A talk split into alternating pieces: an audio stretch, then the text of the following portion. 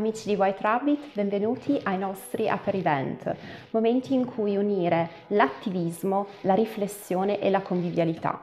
Quest'oggi vi presenteremo un fenomeno purtroppo molto diffuso e nonostante le denunce raramente ha portato a dei risultati apprezzabili. Sto parlando della pedofilia, sto parlando dell'abuso sessuale da parte del clero e oggi abbiamo come il protagonista della serata Francesco Zanardi, quindi io voglio assolutamente ringraziarti perché hai accettato questo invito. Grazie a voi. Francesco è stato vittima a 11 anni dell'abuso sessuale da parte di un prete della chiesa in cui lui si recava. La sua è una storia di dolore, è una storia di violenza, ma è soprattutto una storia di forza, di coraggio, di eroismo. Infatti è un attivista, presidente dell'associazione Rete l'Abuso. Puoi dirci nel dettaglio di che cosa si occupa la tua associazione, a che cosa ti stai dedicando soprattutto in questi giorni? Ah, teoricamente l'associazione dovrebbe dedicarsi solamente, unicamente alle vittime, purtroppo eh, l'Italia ha un clima particolare dove ci si occupa delle vittime ma ci si occupa anche dell'applicazione delle varie leggi che poi portano le vittime a ottenere giustizia eh, sulla base dei propri diritti, ecco, quindi diciamo un lavoro, eh, poi lo vedremo durante l'incontro, anche abbastanza difficoltoso in quanto al di là della Chiesa che ha eh, a livello mondiale diciamo, le sue peculiarità in materia, in Italia purtroppo abbiamo come nemico, diciamo in qualche modo, come ostacolo da superare anche lo Stato italiano, perché mentre negli altri paesi eh, sia la magistratura, sia i tribunali, cioè magistratura prima, tribunali dopo, indagano, la magistratura condanna, in Italia purtroppo questa è ancora una grossa difficoltà, e spesso neanche troppo tecnica, spesso è una difficoltà quasi un po' intimidatoria, diciamo che la magistratura tecnicamente potrebbe anche perquisire delle diocesi, rarissimamente lo fa eh, come una forma diciamo di, di, di, rispetto, non lo so, ecco, di fatto purtroppo eh, dietro a queste azioni poi le vittime ne fanno le spese. Uno degli aspetti che più mi ha colpito è il fatto che sul vostro sito www.retelabuso.org, che vi invitiamo assolutamente a, a seguire e andare su questo sito, Ebbene, c'è una parte in cui caso per caso c'è proprio un database. Per me è stato un colpo al cuore vedere quanti segnapunti ci sono nella mappa d'Italia. Sì, la mappa tra l'altro mm, in enorme difetto perché è una mappa che eh, non solo ha dei grossi limiti, cioè raggruppa solo gli ultimi 15 anni di storia della pedofilia in Italia, no? cioè di storia nel senso che su questa mappa ci sono i preti indagati e quelli condannati, no? quindi eh, fa una fotografia solamente di 15 anni a ritroso e eh, fa una fotografia solamente dei casi che sono usciti eh, sulla stampa, tuttavia solo in Italia i casi usciti sulla stampa sono circa 300, di cui almeno la metà sono stati condannati in via definitiva. Diciamo che il fenomeno in Italia è, è galattico perché se andiamo a vedere eh, l'indagine del Boston Globe che fu eh, avere una mina, i sacerdoti erano un centinaio, eh, voglio dire, Fa strano che in Italia non ci sia stato un caso spotlight, o almeno la stampa non abbia trovato eh, la necessità anche a livello proprio informativo giornalistico di fare un caso spotlight, non so se ci sarà mai, sicuramente il giorno che lo faranno eh, l'Italia è una polveriera.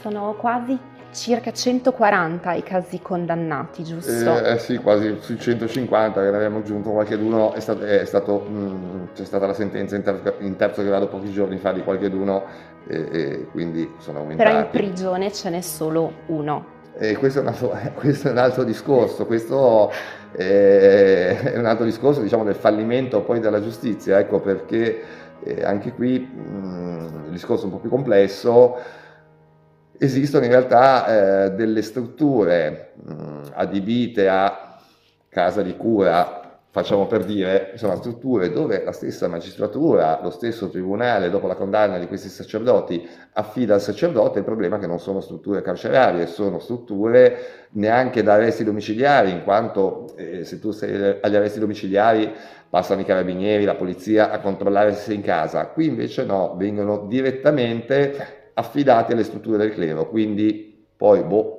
si presume stiano lì dentro, ma di fatto nessuno va a controllare, ecco, e eh, su questa questione eh, aprimo un'indagine sei o sette anni fa perché eh, all'inizio, del, quando iniziai con la rete d'abuso, qualche anno dopo, ecco sono dieci anni che, che la rete esiste, e io qualche anno dopo, dopo due o tre anni, iniziavano a tornarmi carteggi dalle varie procure della Repubblica, per non dire tribunali, e notavo che eh, questi sacerdoti, con tanto di condanna, poi venivano affidati sempre a 4 o 5 strutture, perché all'epoca erano solo 4 o 5, adesso ne abbiamo scoperte 23 in Italia.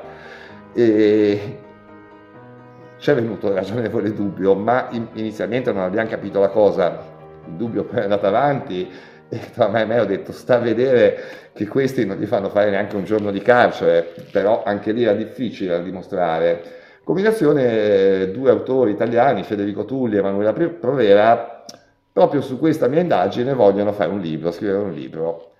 E, e al di là del fatto che scrivendo il libro appunto arriviamo a più di 23 strutture del genere in Italia, hanno fatto anche la prova del 9, hanno interrogato le 192 eh, strutture carcerarie che abbiamo in Italia. Sono 192 tolte quelle minorili e tolte quelle femminili. Senza chiedere i nomi e troppi dettagli, abbiamo solo semplicemente fatto la domanda quanti sacerdoti avete in struttura. Certo. Nelle 192 strutture carcerarie italiane ci sono 5 sacerdoti, di cui uno solo condannato per pedofilia. Quindi diciamo che questa è stata un po' la prova del 9 che eh, ha consolidato la mia tesi perché mi diedero del pazzo no? quando io dissi che la magistratura consenzientemente affidava queste persone dopo la condanna a queste strutture, no? effettivamente pensandoci anche adesso che so le cose è un po' folle la tesi, e in realtà purtroppo sarà anche folle ma eh, è più che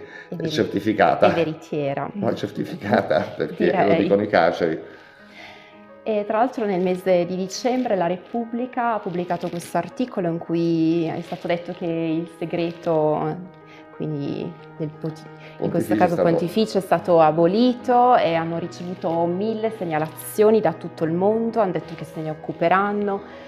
Che cosa ne pensi? Ma allora che il segreto pontificio sia stato abolito, diciamo che finalmente il Vaticano da, da metodi un po'... Eh, un po' tanto datati, si è adeguato diciamo, ai tribunali di tutto il pianeta, ecco, anche ai peggiori, certo. quindi dando una, una, trasparenza sulla documentazione giudiziaria, perché poi eh, togliere il segreto pontificio non vuol dire che il Vaticano è disponibile a dare tutti i documenti. Ad esempio, eh, se c'è un sacerdote di cui il Vaticano ha documentazione, ma non c'è stato un processo canonico, tu chiedi quella documentazione e non ti viene data cioè viene data semplicemente quella dei processi. Eh, diciamo che alle vittime può portare il vantaggio eh, che adesso appunto possono sapere l'esito di una sentenza canonica, mentre prima diciamo, la cosa era un po' più incivile perché non si poteva neanche sapere l'esito. Non cambia poi eh, un granché per la vittima, ecco, anche perché, tornando al discorso di prima, abbiamo un vuoto legislativo che poi tutto sommato non permette attualmente all'Italia di utilizzare questo strumento che è l'accesso agli atti, nel senso certo. eh, fare l'accesso agli atti può, a, a, documenti del Vaticano può servire qualora la magistratura autonomamente voglia aprire un procedimento dietro una segnalazione, ma questo in, in Italia non accade, non solo per procedura, per timidezza della magistratura, ma anche perché ci sono i famosi patti lateranensi mm-hmm. che eh, nel resto del mondo si chiamano concordato ma c'è ovunque, solo che in Italia, poi spiegheremo, ha alcune regole che purtroppo eh, sostanzialmente mettono l'autorità inquirente nella posizione di non essere più, almeno eh, quando l'autorità inquirente è davanti a un vescovo, per esempio, è vero che il, i membri del clero non hanno l'immunità, però sulla documentazione in sostanza sì, perché il semplice sacerdote dove si era creare l'immunità? Segreto della confessione. E il vescovo, sulla base dei patti lateranensi, invece, l'immunità su quella documentazione la crea in quanto i patti lateranensi permettono che eh, se il vescovo ha delle questioni interne alla Chiesa, può rifiutarsi di dare il carteggio ai magistrati. No? Quindi diciamo che questo crea una sorta di immunità perché io fossi un, un vescovo delinquente, commetto un reato, so che quel carteggio in mano al magistrato mi metterebbe nei guai, dico che nascondo, lo nascondo, diciamo semplicemente eh, dicendo che sono cose interne alla Chiesa, del mio ministero e mi rifiuto di darlo al magistrato, quindi diciamo in qualche modo, un, eh, anche se il giro è un po' più lungo, una sorta di immunità me la credo lo stesso. Certo. Come possiamo fare per sostenere la vostra associazione? Beh, intanto segnalandoci casi, quello sicuramente, e poi l'associazione vive di donazioni, quindi esatto. eh, tramite le donazioni, adesso da quest'anno se riusciamo prenderemo anche il 5 per 1000, abbiamo già fatto tutto, tutto l'iter, ma è abbastanza lunghino, non so se quest'anno riusciremo già. Quindi io Francesco ti ringrazio. Grazie a voi. Grazie agli spettatori che ci hanno seguito, quindi assolutamente vi invitiamo a sostenere l'associazione Rete L'Abuso dobbiamo immaginare questo piccolo aiuto come una goccia che possa trasformarsi in uno tsunami, che possa spazzare via questa terribile piaga affinché questi bambini possano crescere con adulti responsabili, ma soprattutto affinché i loro occhi possano brillare per l'eternità. Quindi sostenete l'associazione Rete L'Abuso.